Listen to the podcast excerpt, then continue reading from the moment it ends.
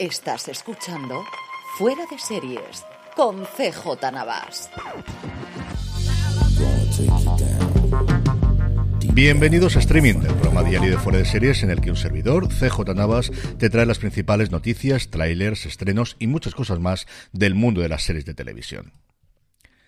Edición del lunes 10 de julio, arrancamos con todo el contenido y se nota el verano, se nota que la cosa está mucho más tranquila de lo habitual. De la huelga de guionistas de Hollywood, poquita cosa más allá que debido a la ola de calor en Nueva York la semana pasada se pararon todos los piquetes y que evidentemente todo el mundo está pendiente de qué va a ocurrir con el posible acuerdo con el sindicato de intérpretes cuya fecha tope es este día 12. Nada, nos quedan dos días solamente para saber si los intérpretes también se ponen en huelga igual que los guionistas.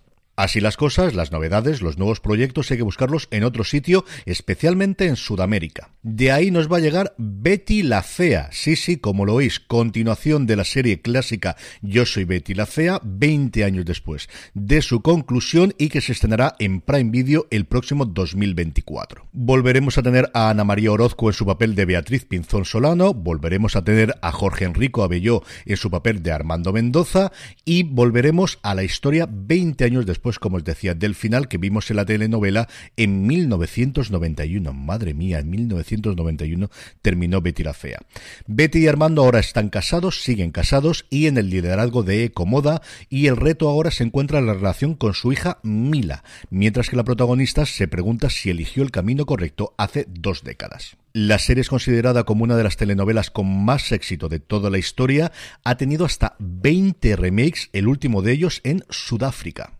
Y no abandonamos la plataforma de Amazon porque Prime Video ha anunciado que comienza la producción de Nair, la nueva película original argentina protagonizada por Valentina Cenere. Nair es un thriller basado en la historia real de Nair Galarza, la mujer más joven en ser condenada a cadena perpetua en Argentina tras ser acusada del asesinato de su novio. Junto a Cenere tendremos a Mónica Antopoulos, César Bordón, Nacho Gadano, Simón Empe en una película creada por Lucas Jinkis y dirigida por Hernán Huerta y de Argentina a España porque Radio Televisión Española ha anunciado que La caza Monter Perdido va a tener un remake francés. La versión francesa estará escrita por Jean Dart, Sylvian Caron y Elisa Manser, dirigida por Jean-Christophe Delpias, se llamará Rivière Perdue y estará protagonizada por Jean-Michel Tinivelli y Bárbara Cabrita. En cuanto a cancelaciones, porque hoy no tenemos renovaciones, HBO ha decidido cancelar después de cuatro temporadas a Black Lady Sketch Show y por su parte Netflix ha cancelado de una atacada tres series españolas. Fotogramas ha podido confirmar que Hasta el cielo la serie, Todas las veces que nos enamoramos, la serie de Carlos Montero, que como sabéis ya está metido en su próxima producción para el Gigante Rojo, respira, y la que más me ha sorprendido, Bienvenidos a Edén, que siempre había hecho muy buenos números en su estreno, aunque luego es cierto que se habían diluido, tocan a su fin después de una primera y en el caso de Bienvenidos a Edén, segunda temporada. En el apartado de estrenos, Paramount Network ha decidido sumarse a esta ola que tenemos recientemente de programación de series de crímenes británicas y va a estrenar en julio y agosto a mediodía después de comer a eso de las 3 de la tarde, en primer lugar Agatha Christie Poirot y cuando termine Agatha Christie Miss Marple. Pero no queda así la cosa, y es que por las tardes, a las 6 y a las 8, tendremos también los asesinatos de Midsommar. Y terminamos con una noticia rápida de industria. Como sabéis, la Comic Con se está quedando sin contenido y es por eso por lo cual van a apostar mucho por el mundo de la animación. Adult Swim y Cartoon Network han confirmado que van a llevar muchas de sus series, van a presentar muchas de sus series en San Diego, incluida la nueva serie que tengo muchas ganas de ver, Mis aventuras con Superman y por supuestísimo Ricky Morty. En el apartado de vídeos y trailers, Prime Video España por fin nos ha traído el de su serie Las Flores Perdidas de Alice Hart. Basada en la novela de Holly Ringland, escrita por Sarah Lambert y dirigida por Gwendolyn Avin, la serie tiene como gran atractivo el que su protagonista sea ni más ni menos que Sigourney Weaver. Amazon estrenará los tres primeros episodios de la serie el 4 de agosto, seguido de un episodio semanal hasta completar los nueve que tiene el 1 de septiembre. Por su parte, FX nos ha traído ya por fin el trailer oficial, dos minutitos largos, de la tercera y desgraciadamente última temporada de Reservation Dogs, que se estrena en Hulu en Estados Unidos el próximo 2 de agosto, así que calcular que octubre-noviembre para que llegue, si se cumplen los plazos habituales, a Disney Plus en nuestro país. Y por último, Movistar Plus está surtiendo a su canal de YouTube de bastantes cortes, bastantes vídeos de poquita fe. Os pongo el enlace a uno en la newsletter, ya sabéis, newsletter.fueradeseries.com y ahí tenéis toda la actualidad del día que os comento aquí en el podcast y los enlaces a los vídeos que aquí os comento, incluido uno que os recomiendo encarecidamente porque además creo que si os gusta os encantará la serie. Creo que es de verdad la prueba del algodón para ver si os va a gustar poquita fe. Es un vídeo de apenas un minuto que se llama El kebab y no digo nada más. En el apartado de estrenos, hoy día 10 de julio solo tenemos uno, es en Sky Showtime y es Django.